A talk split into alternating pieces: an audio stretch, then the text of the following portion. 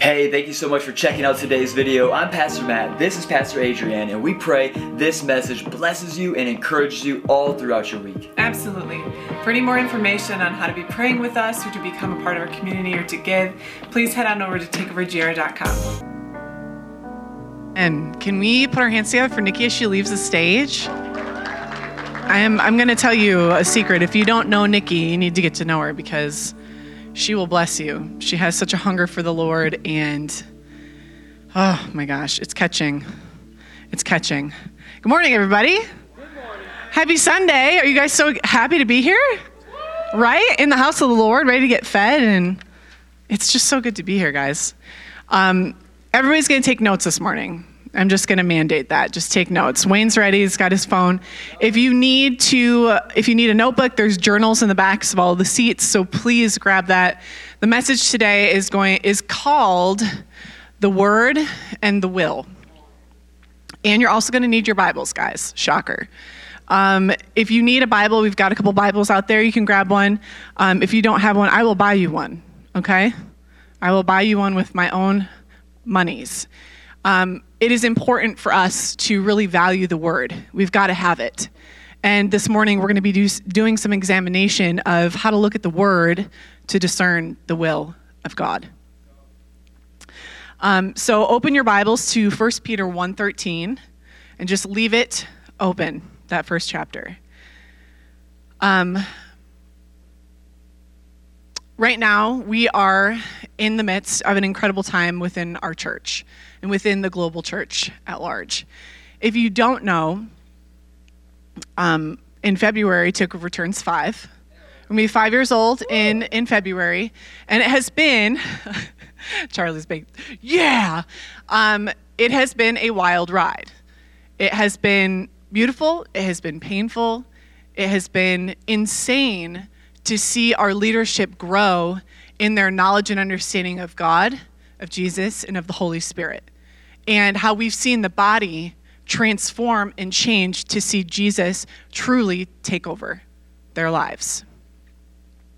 Every Sunday we come here and we are literally piercing that veil that is currently laying over in between heaven and earth. We are piercing that veil.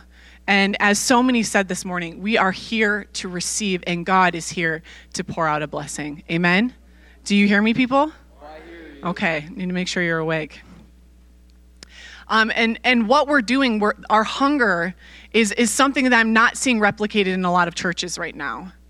I'm seeing churches who are, are more willing to adapt to what the world looks like to make people comfortable, hang a rainbow flag in their foyer, than they are to be holy and recognize that that rainbow was a sign and a promise from God that He would never destroy humanity again like He did in the age of Noah. We are called to be holy. We're not called to look like this world. And that division between churches is becoming ever more clear what we stand for. Not, not what we stand against. We are for what the Lord is for. And we're going to talk about what He is not pleased with. We're not going to shy away from that. Yes? You hear me this morning? And the, he has so much to say to us, guys. So every Sunday that you come here, be hungry, be ready to receive, and pray. Pray for our sister churches that there is a repentance and a return to God. They need to repent and reform. As Matt has been talking about revival and reform, Reform is a return to the Word, and revival is a return to the Spirit of God. And last Wednesday, this last Wednesday, I just want to take a second really quick to recognize that we had four incredibly spirit filled people come and give a word, a unique word, four unique words. And if you missed it, you've got to go back and you've got to look. And you would have thought that the people here giving those messages on Wednesday were 65 years old for the amount of wisdom that was within them. Yes? And they're not, okay? Some of them are young enough to be our youth students from days gone by. And what that shows is that people are hungry for God. So if those four could just stand up really quick, just right where you are, just stand up, stand up. Yeah, come on. Angie, Sid, Grant, Micah, extend your hands. We're just going to bless you guys. And thank you. Thank you so much. God, I just pray that you would bless your servants. God, I thank you for bringing them to this house, and I pray for a greater yield, Lord, on their harvest, for continued growth and pruning, and for a hunger, a hunger for you, Lord, that we would be blessed due to their faithfulness. In Jesus' mighty name, I pray. Amen, amen, amen. All right, you guys can sit back down. I know you love being put on the spot. Like I was saying, we are hungry for a movement of God we have leadership in this church that are, are striving to be like God. And because of that, we have people in this church who are seeing the shepherds do the same, and they're emulating what Jesus is doing, what he has done. And it is beautiful. He is glorified. He is coming back for a pure and a blameless bride.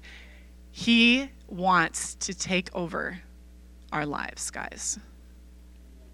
And we in turn we want to look like him. And that message that matt had when he came back from new york about returning to the word we need to get this inside of us. 2023 is the year we understand the value of the bible. Amen?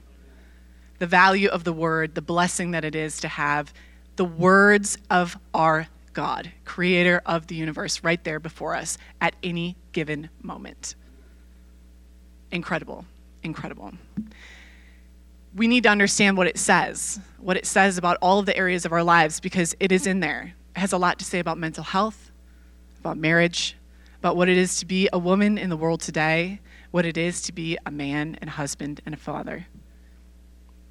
We've been gifted with the Holy Ghost to help the word and the will and our spirits gel together in such a way that we are truly, truly transformed. I was reading um, this book, Psalm 23 by Philip Keller. I think it's going to go up there. Um, it says very plainly, describing the three, the three ones of God. God the Father is the author and originator of all that exists. It is from his mind first that all took shape. God the Son, our Savior Jesus, is God the artist, the creator of all that exists. He brought into being all that had been originally formulated in the Father's mind. God, the Holy Spirit, is God the agent who presents these facts both to both my mind and my spiritual understanding so that they become both real and relative to me as an individual. So we have God, the ideator, the dreamer, if you will, and the creator of all that is before us. He has the most beautiful mind in existence. As I go into nature, which is often the place where I feel the most connection to God, besides, obviously, the temple here, um, I am literally overwhelmed by the beauty and authorship that I see. I look at nature and I'm just like, oh, heck yes, there's a God.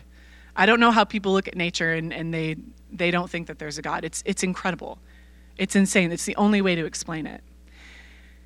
I'm overwhelmed by that beauty, by his imagination that it took to create both the physical and the spiritual worlds that we encounter, that we are a part of. Yes? He's also the driving force, that unbridled power that makes all of creation exist. Outside of him, there is nothing, folks. And then there's Jesus, the potter, the literal carpenter and builder of our world and every person in it. It says in John 1 1, in the beginning was the Word, and the Word was with God, and the Word was God. Jesus is that Word. And lastly, the Holy Spirit.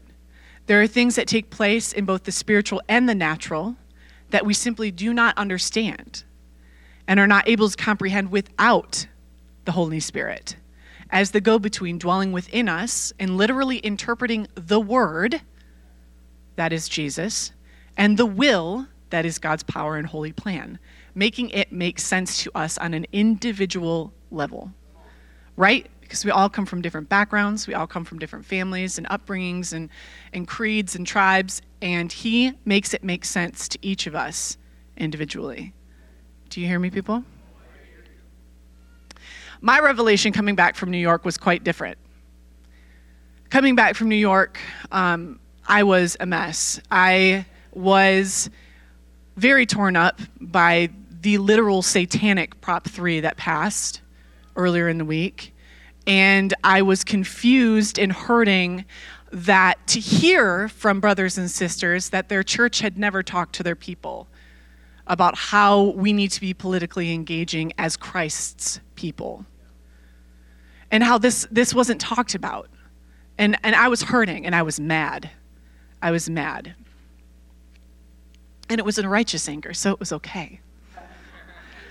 Um, as I prayed and I wrestled, I, I felt the Lord speak to me, and, and this is what He told me.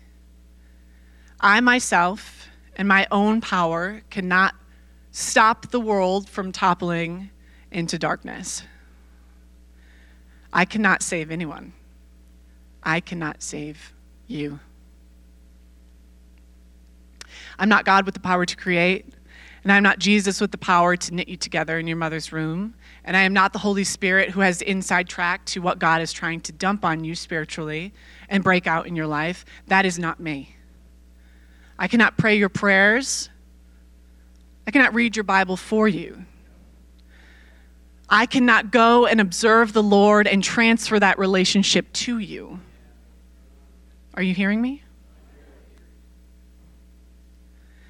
In the end of days, when we shuffle off this mortal coil, you will stand before God alone. I will not stand with you. Just like Matt will not be there to stand with me. And that is a sobering, sobering thought because in so many ways he's my strength and my great encourager. We are here. What we can do is create a space in a place for you to come and put your roots down deep and have the space to worship and grow and transform. We are here to help shepherd you as the Holy Spirit shepherds us into the kingdom of God. And I feel so poignantly that the messages that we've had the last couple of months, that, Lord is, that our Lord is giving leadership the message that you, you, my friends, my family, my loved ones, you are responsible for growing up in your own salvation. You have to tend your own gardens. You have to grow your own fruit you have to grow up into your salvation. No one can do it for you. Lord, I pray that you would bless this time. God, that hearts would be open and ready to receive. Lord, that as your Holy Spirit is working amid us, convicting that, yes, it can be uncomfortable, but God, it is out of love. It is out of love and for our own good that you correct and you grow and I just pray that you would continue to just pour your love out on us. In your mighty name, amen. The message today is twofold. We're going to examine how we can take charge of our own salvation and growing up in that salvation, and how we can use the Word of God to discern the will of God. Who loves the Word of God? We have got to be hungry for the will of God, the Word of God. We've got to be devouring that Word so that we can understand that will. We have to be crazy in love, falling out of our tree, mad, mad, mad about the Word of God. And if you're not there yet, it's okay. You will. You're gonna ha- you're hanging out with some Holy Spirit heavyweights here. You're gonna get it on the inside of you. Yes. All right. First Peter, chapter one, 13 through 16, called to be holy. Therefore, preparing your minds for action, being sober minded, set your hope fully on the grace that will be brought to you at the revelation of Jesus Christ. As obedient children, do not be conformed to the passions of your former ignorance, but as he who called you is holy, you also be holy in your conduct, since it is written, You shall be holy, for I am holy. What is Peter telling us here about being the people of God? Firstly, we're looking at we're looking at scripture and we are dissecting today. Okay? So have it in front of you, be looking at it, see what this says and write down your thoughts and your understandings. He's saying first set your mind on action. Many of us are waiting for a movement of God, and we're just sitting there like a lump on a log, and that is not what He's called us to. Yes? God, we're just waiting for you to just dump this in our laps, and I'm just going to wait, and I'm going to wait, and I'm going to wait. And that is not what He wants. God will he will act on a moving object. You've got to be moving in a direction to see God come alongside you and also move. All right? I'm waiting for him to show me otherwise, but that is what I've witnessed in my life. That is what I understand. God will act on a moving object. Do you want a spouse? Maybe that answer is yes. Are you listening to the people in your life who are telling you whether or not you're ready to start dating or not? Are you are you trusting those in your life to be able to speak into that area? Are you praying? Are you aligned with the will of God? Are you letting, if you are, are you letting your, your saints set you up on a date? God forbid, if you're ready, are you using a dating app? I'm going to get stoned by some troll online later, and it's fine. I don't care. If you are aligned with the Lord, guess what? God can work through a dating app seen it happen. There's a couple people here that I know over there um, who found each other that way. And there's nothing wrong with it. Again, done in a holy manner in the appropriate time. God will act on a moving object. You hear me, people? Do you want direction in your life? Are you struggling to hear from the Lord? Are you, are you wrestling with your faith? Are you giving God the time to pray that it takes to brush your teeth in the morning? Because I'm going to tell you, that's not enough. Literally heard someone say that to me two weeks ago. I'm really focusing on giving God the time to pray while I brush my teeth in the morning. What? They don't come to Takeover. It's okay. I can say that. Guess what? You're not going to hear from Him in the way that you want. God can come alongside us as we are in motion. But I don't know, again, that I've ever seen him act on, on someone who is not moving at all. Sometimes that motion is just hanging in for dear life. Sometimes that's what it is. Other times that motion is bursting forward with courage and trust. Secondly, it says, be sober minded. The scripture, look at the scripture. Don't be drunk on anything of this world. Not alcohol, not TikTok preachers, not on fear. You are called to be sober minded. That means you are sharp, you're alert, you're mindful, and you are watching for the enemy who hates your freaking guts. He hates you beyond your guts, he hates you to your soul. And he's looking for ways to get you in snagged in secret sin. Be sober minded. Set your hope on grace you guys see that in there? When you are in the gutter and life is bearing down on you with its full force and brokenness and hurt, think of the cross.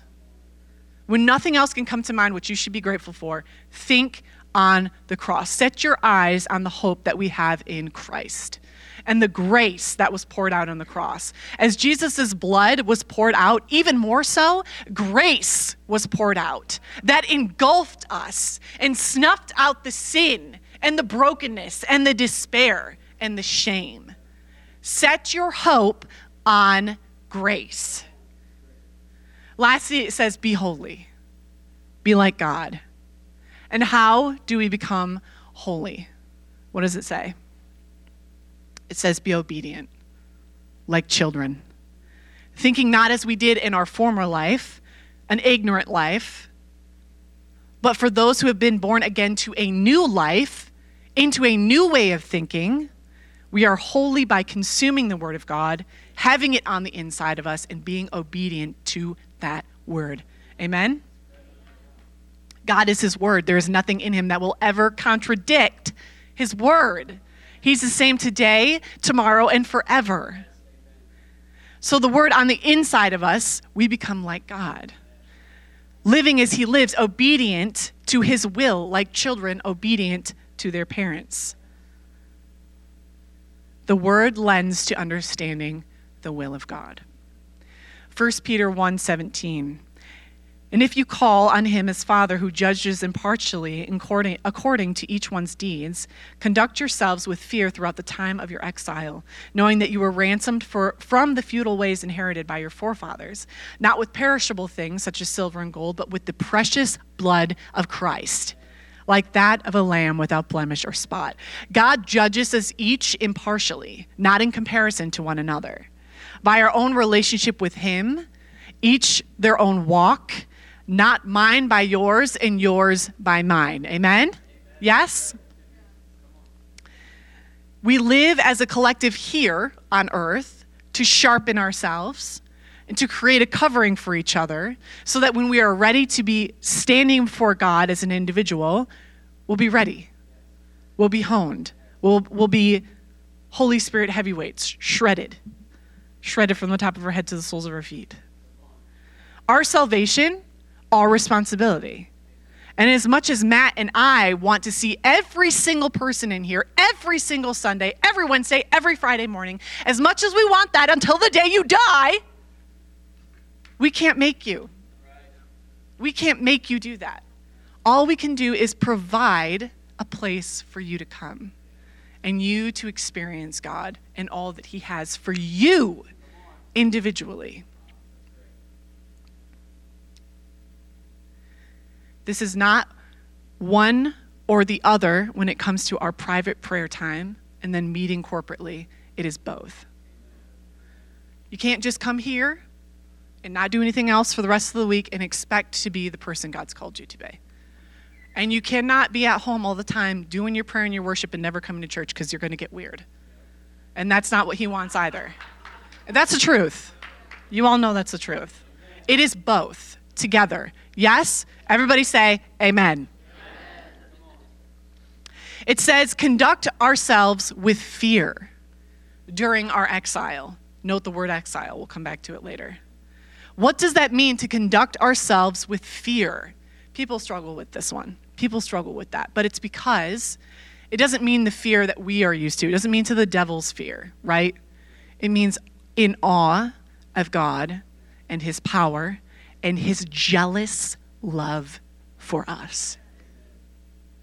Living with that kind of awareness, that's what it is to live in the fear of the Lord. Being knowledgeable about what has come before and the futile, meaning incapable of producing anything useful, endless sacrifices and shedding of blood of countless spotless animals out of a desire to become blame- blameless and spotless ourselves. It didn't work, and that's why Jesus had to come. We've been ransomed from darkness and into light and reformed from that current from that previous pattern of sacrificing that was not going to cut it until Jesus, that perfect and spotless lamb. The blood of Christ is imperishable. Unlike silver or gold, it is the most powerful of payments, the kind that will never lose its value or its power. 1 Peter 1. I hope you guys are taking notes. I'm not seeing any scribbies. You guys scribbling away here? Okay, okay, okay. Okay, I can't, my eye, you know, my eyesight drops off. We need to pray over that. So I'll trust you. I'll trust that you guys are taking notes. 1 Peter 1.20. He was foreknown before the foundation of the world, but was made manifest in the last times for the sake of you, who, through him, are believers in God, who raised him from the dead and gave him glory, so that your hope your faith and your hope are in God. Jesus was present at the beginning of time, which is kind of revelation for some of us. Like he was there in the very beginning. The John 1 1, remember? But we didn't know him for who he was. He was kind of, he was the Word. But it was him, it was Jesus, it was the man. He came among us, born fully God, fully man, where his power and authority and his sacrifice changed the history of humanity. Not just mortal history, eternal history. Yes? Our faith and hope in God being dramatically renewed by the life and the death of Jesus Christ.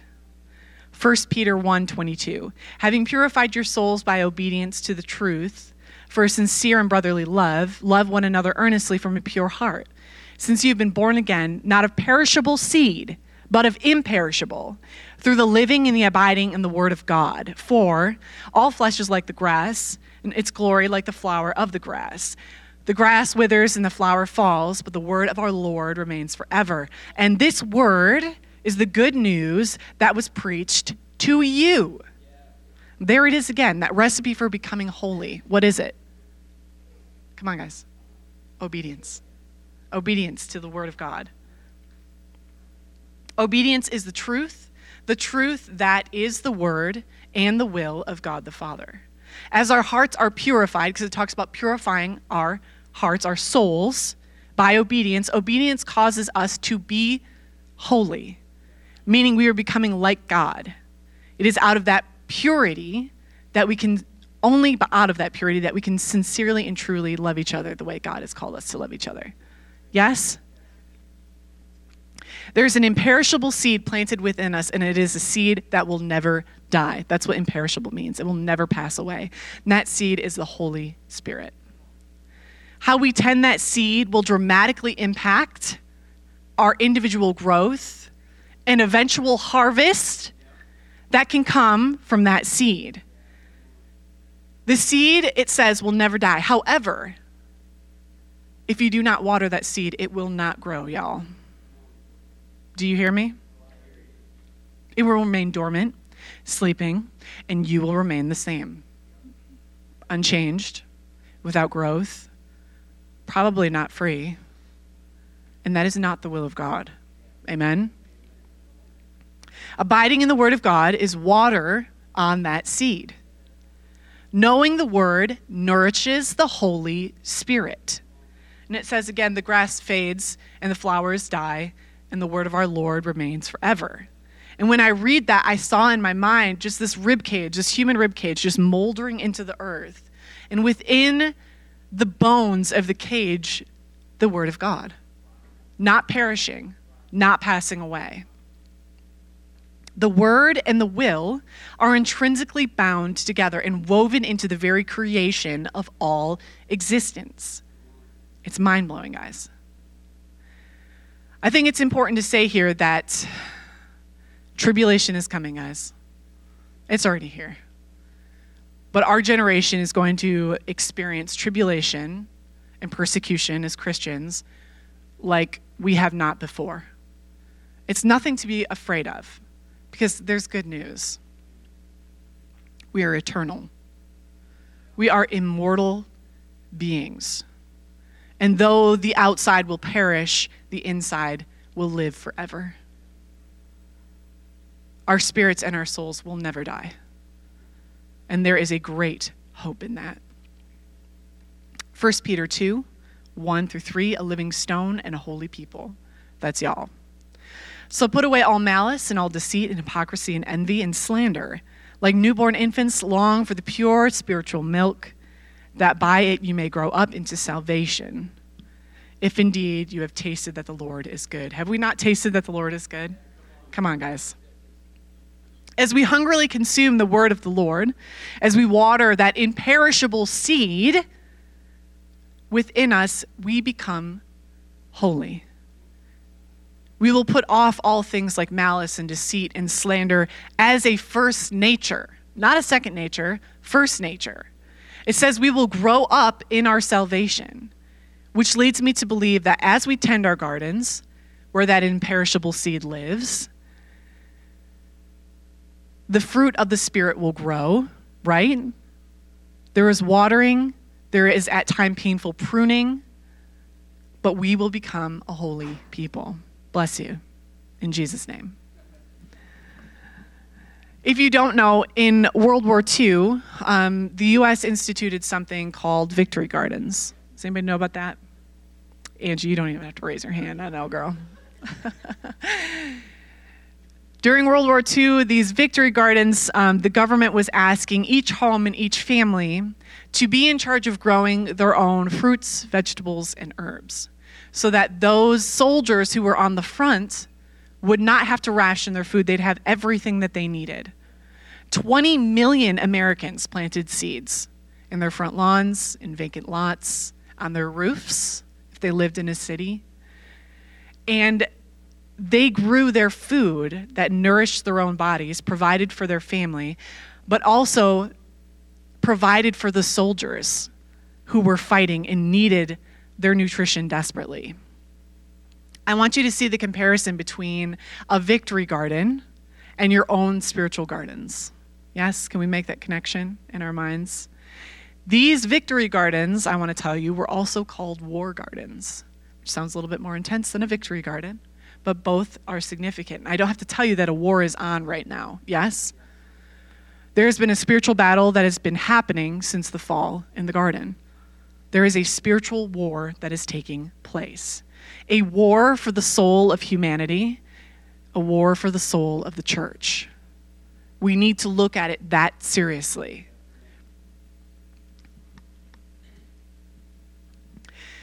With the war on, if we are not tending our gardens ourselves, if we are not consuming that word of God and in turn giving it to our families to consume,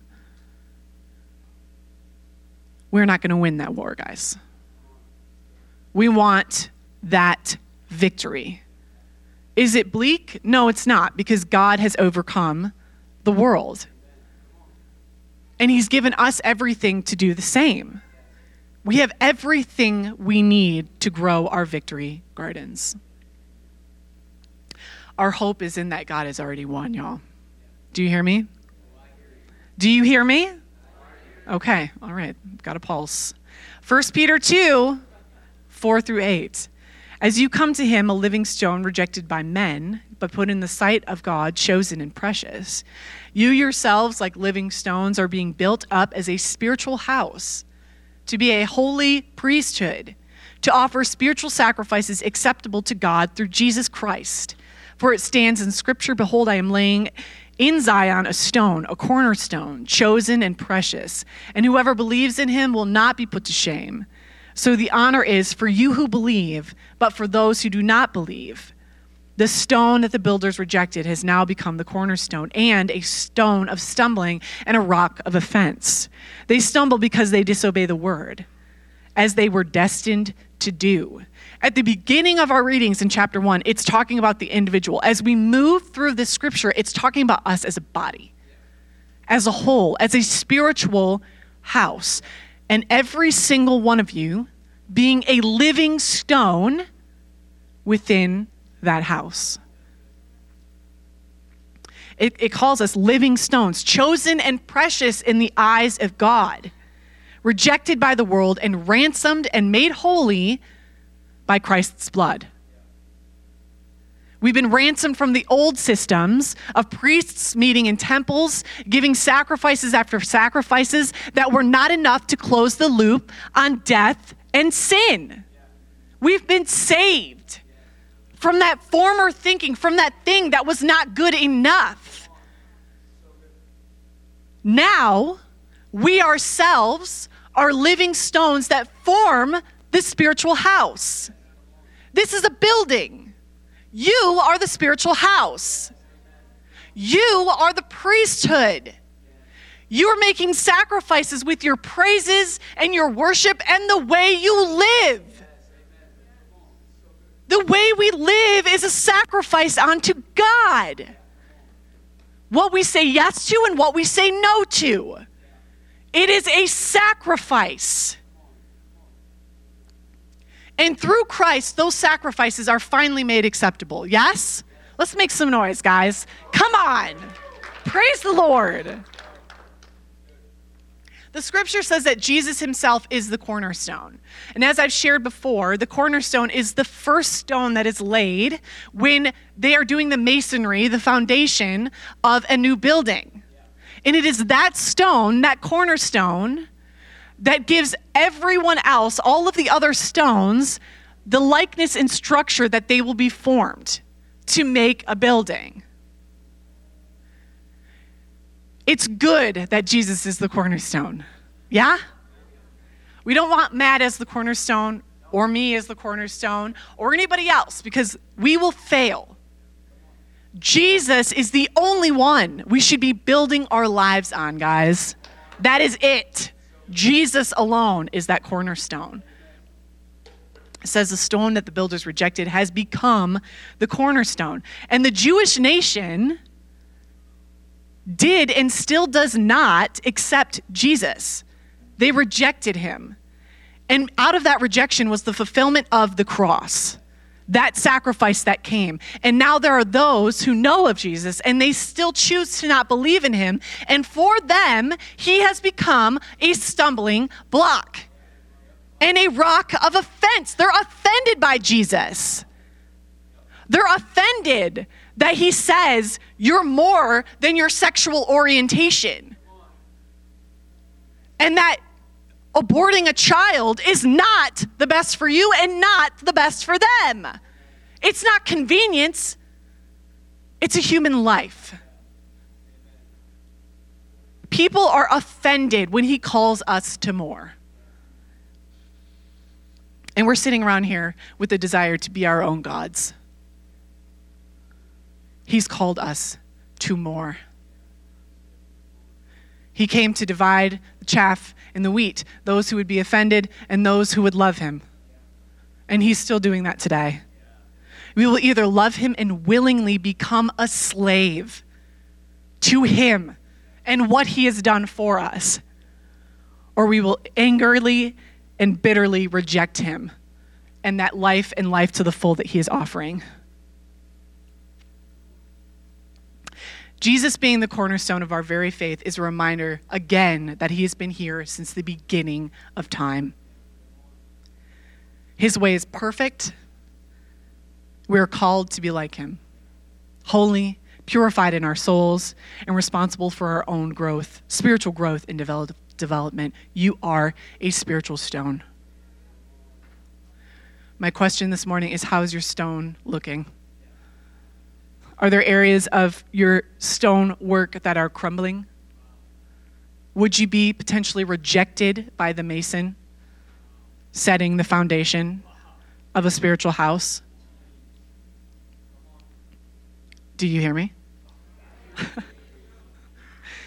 Thank God for the grace of Christ that covers us all and makes way for that brokenness to become something so firm and so beautiful and so foundational to the rest of our faith. 1 Peter 2 9 through 10. You are a chosen race, a royal priesthood, a holy nation, a people for his own possession, that you may proclaim the excellencies of him who called you out of the darkness and into his marvelous light. Once you were not a people, but now you are God's people. Once you had not received mercy, but now you have received mercy. You are chosen.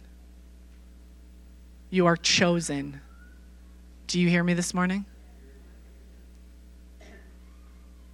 God, the creator of all life, from a one ounce field mouse to a 400,000 pound blue whale, the same guy who positioned our earth so strategically within the solar system that we don't burn up to a crisp, but we're warm in the summertime and not apocalyptically cold in the winter. The same God who, when, uh, who designed the woman's body that when she becomes pregnant, she literally grows an extra organ that regulates the hormones for her and the baby. Grows an extra organ, guys. That isn't evolution. That's design. Yes? He is the God of wonders. And this is the same God who is excruciatingly obsessed with every single one of you. He's madly longing for an intimate relationship with you. He's literally dying for you to open up His Word and to speak with Him.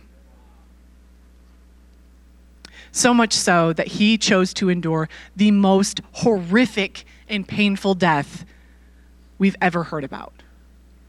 For you, for me.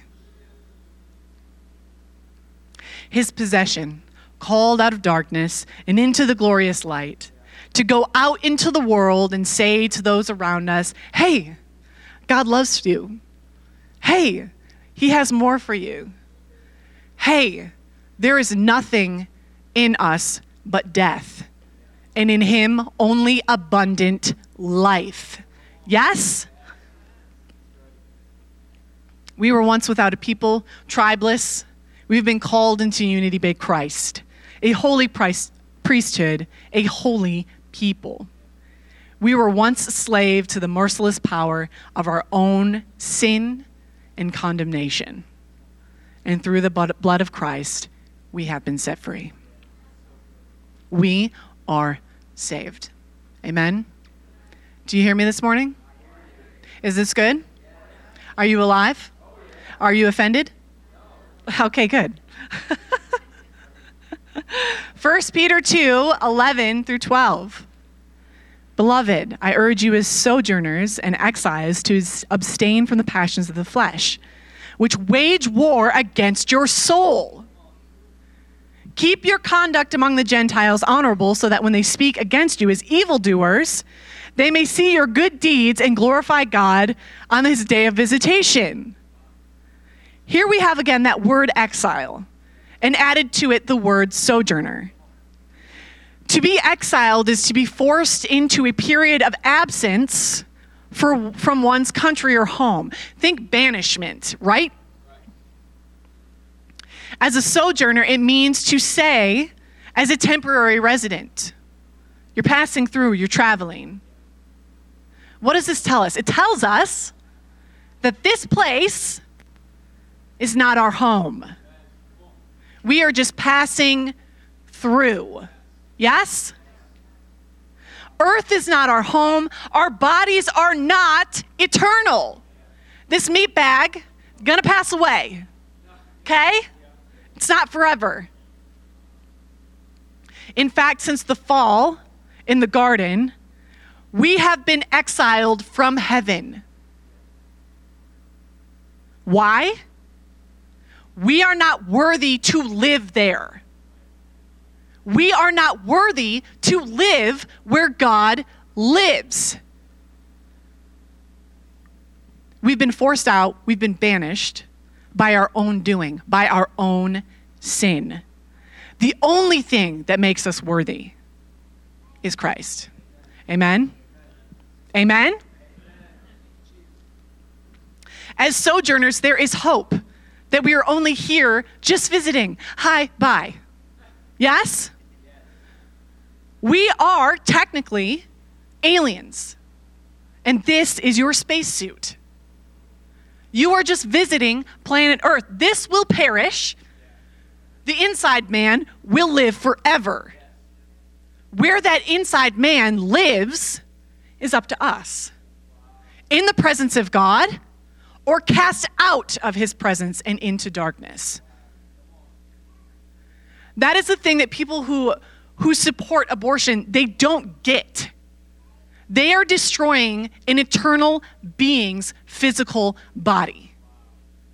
It's not a sack of cells that you can just flush down the toilet. It is an immortal soul that you are robbing not just them of life, you are robbing God and his kingdom of the testimony that would be their life. Their troubles are over because they're already in heaven. But for us, that is despicable to the Lord. We are spiritual refugees on a dangerous adventure with unlimited peril and actual monsters. And the Bible says that one of the greatest monsters we will encounter in our time here on planet Earth is our own flesh. It is literally waging war against our souls. The flesh that will die, that will pass away, is waging war on something that never will, on our souls. Trying to dictate what we do, what we put in, who we marry, whatever. The flesh will die, the soul will not. The flesh is our, cor- our carnal mind, our emotions, our experience, and our personal beliefs and convictions that seem, air quote, exaggerated air quote, seem right. The roots grow deep and down into the grave, y'all. That's the truth.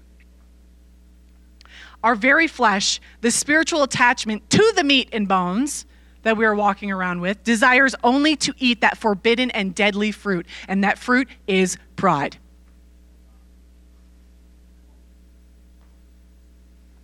The thinking that we know better and therefore we are better than God. I'm going to pray. Worship team can scoot on up here. I'm going to pray this morning. We're going to open up the altar. And there's something that needs to be said about coming to the altar. Some of us, we don't get it. We're like, what's that for? And what you're doing when you're coming to the altar is you are doing something in the physical that you want to occur in the spiritual. You are drawing close. Yes? We want to draw close to God. So that's what that means, coming forward. There's, it's not weird. You can come every day. You can come every Sunday, every Wednesday, every 6 a.m. on a Friday. You better be going every single day in your own home to the altar. You know what I mean? Yes?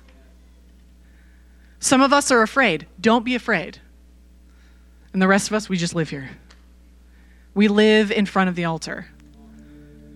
Because every day we find something new that we can throw on that altar and burn up and let go of. And I'm going to be honest with you. This morning, one of those things was for me. My husband and I have not been able to become pregnant, and it has been very hard. And I'm sure there are people in this place who understand that, and I know. I'm with you.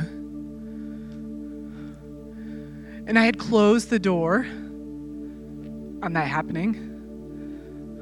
And that's a sin. that's a sin for me to reject what God would do.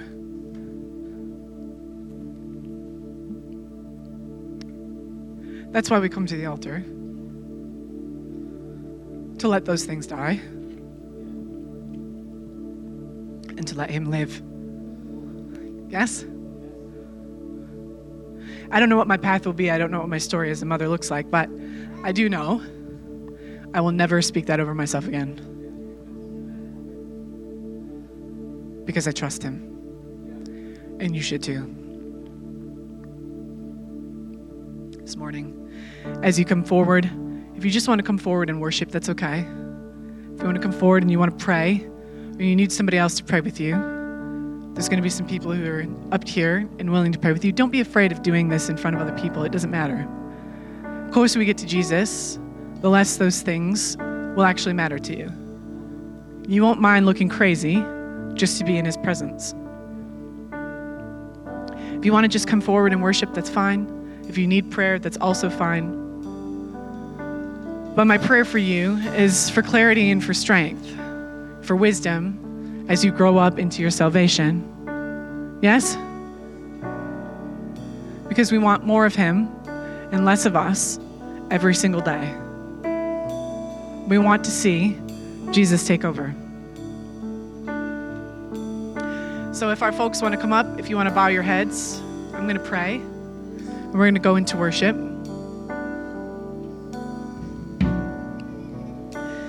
God, please forgive me, Lord. Please forgive me for ever one moment in my life thinking I knew better than you did. On the behalf of myself and all of humanity, Father God, I repent, Jesus, when I've rejected you, your way of thinking. Father God, for thinking that my time in the morning, praying and seeking your face, was a greater cost to me than your suffering on the cross. Forgive me. Forgive me. Help me to live as you've called me to live, rooted in your word, walking in your will. Jesus, have mercy on my soul. Jesus, I love you. Jesus, help me to tend my victory garden so that those around me will see its fruit and ask why. Ask what makes me holy, what makes you holy. That you might be glorified and that they might be saved. Help me to tend my own garden, to grow my own fruit, and to do the good work of growing up in my salvation. In Jesus' name. God bless your church. Amen.